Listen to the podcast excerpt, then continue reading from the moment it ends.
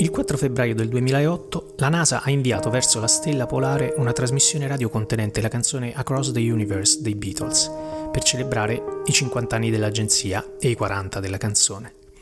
Il messaggio sonoro impiegherà 431 anni a percorrere la distanza che ci separa dalla stella e ci vorrà almeno altrettanto per ricevere l'eventuale like degli alieni.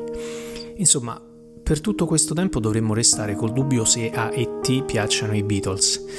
Nel frattempo potremmo rimuginare sui tanti altri interrogativi che un tentativo del genere ci fa venire in mente. Primo fra tutti, ovviamente, quanto è probabile che lì fuori ci siano esseri intelligenti in grado di captare e inviare segnali radio interstellari. Ma anche chi ci dice che esseri del genere sarebbero in grado di capire quello che potremmo provare a comunicare e viceversa.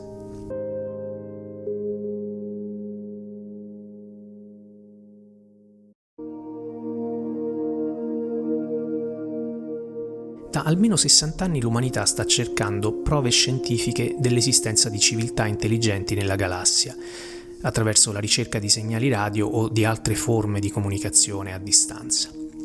Uno dei problemi di questo tipo di ricerca è quello di convincersi che un segnale proveniente da un altro sistema stellare sia stato prodotto intenzionalmente piuttosto che da fenomeni naturali.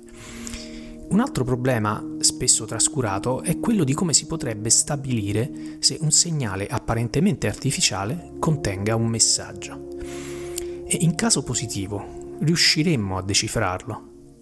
Pensiamo a qualcosa che noi esseri umani riteniamo piuttosto universale, come la musica, appunto. Non c'è bisogno di padroneggiare un linguaggio specifico per riconoscere una melodia, anche se diverse culture possono non essere d'accordo sul fatto che la stessa melodia sia piacevole o meno.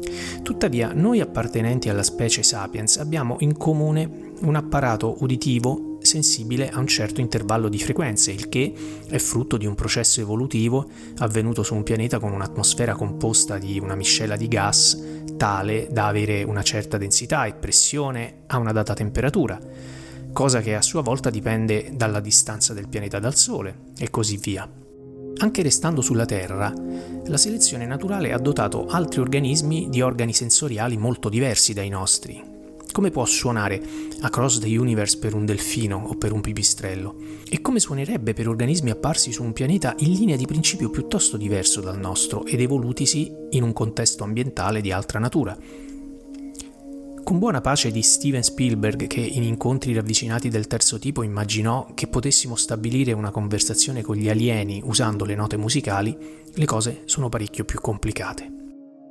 Restando nel campo della fantascienza, il film Arrival di Denis Villeneuve e ancora di più il racconto di Ted Chang da cui è tratto, si è avvicinato un po' di più a una descrizione realistica di come potrebbero andare davvero le cose il giorno in cui dovessimo fare conoscenza diretta o indiretta con una specie aliena.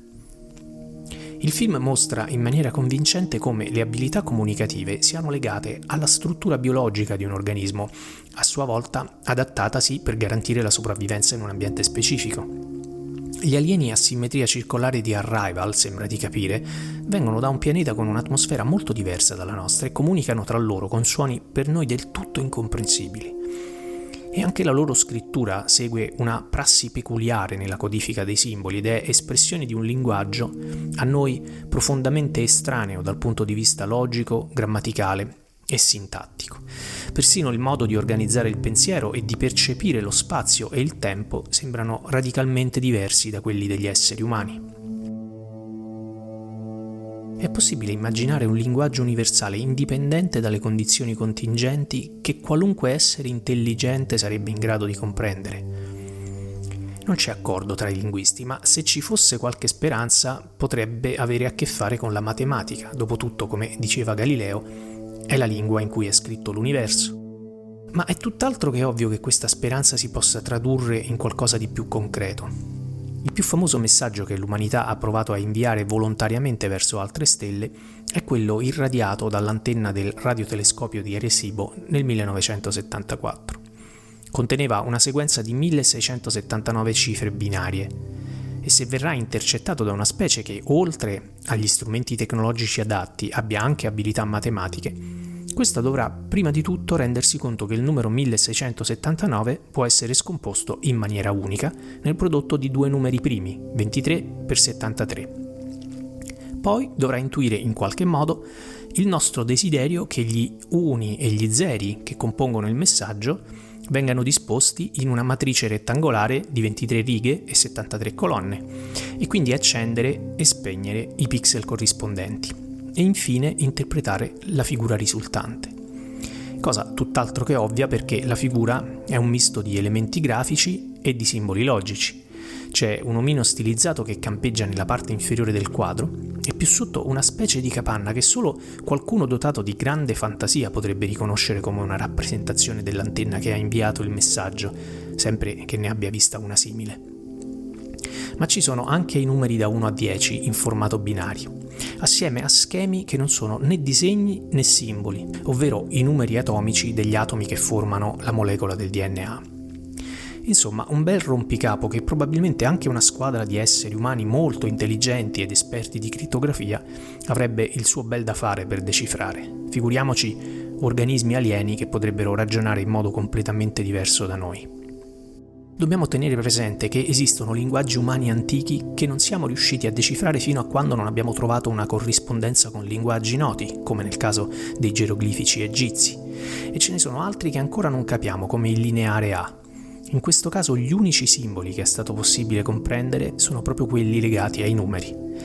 Nel 1960 il matematico Hans Freudenthal ideò un linguaggio chiamato Linkos, abbreviazione di lingua cosmica. Nelle intenzioni di Freudenthal questo doveva essere un linguaggio universale, comprensibile da qualunque specie intelligente. La comunicazione in Linkos era basata su impulsi radio e consisteva di sequenze via via più complesse. Si iniziava con un dizionario di matematica e logica contenente le operazioni elementari e si andava avanti con nozioni sempre più astratte. Nel romanzo e nel film Contact, il messaggio inviato dagli alieni intelligenti e captato dalla dottoressa Harway segue una logica molto simile a quella dell'Incos. Nel 1999 e nel 2003 il Linkos fu usato per inviare da un radiotelescopio in Crimea un messaggio chiamato Cosmic Call verso alcune delle stelle più vicine al Sistema Solare.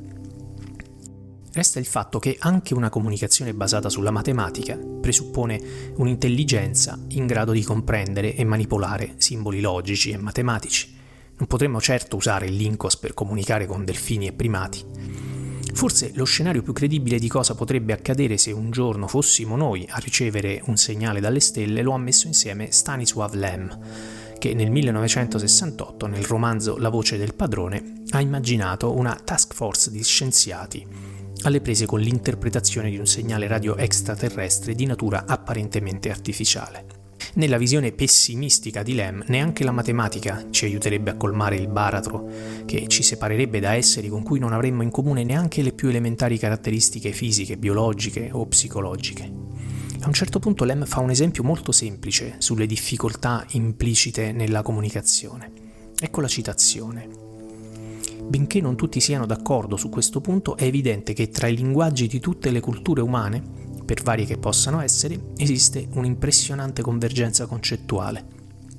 Un telegramma come morta nonna, funerale mercoledì può essere tradotto in qualsiasi lingua, dal latino all'indi fino ai dialetti degli Apache, degli eschimesi o della tribù dei Dobu. Il fatto è che ogni uomo ha necessariamente una madre della propria madre, che tutti gli uomini muoiono, che i riti funebri sono una costante culturale e così pure il principio del calcolo del tempo. Per degli esseri unisessuati, invece, non ci sarebbe alcuna differenza tra madre e padre, mentre quelli che si riproducono per partenogenesi, come le amebe, non avendo mai avuto bisogno di creare il concetto di genitore, sia pure unisessuato, non afferrirebbero il significato della parola nonna.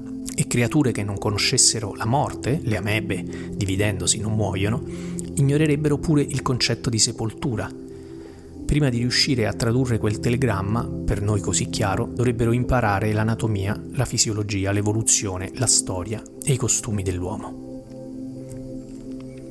Più che un romanzo di fantascienza, quello di Lem è un saggio mascherato da finzione che affronta con grande profondità i vari aspetti matematici, filosofici, linguistici e così via, e le enormi difficoltà della comunicazione tra specie intelligenti diverse.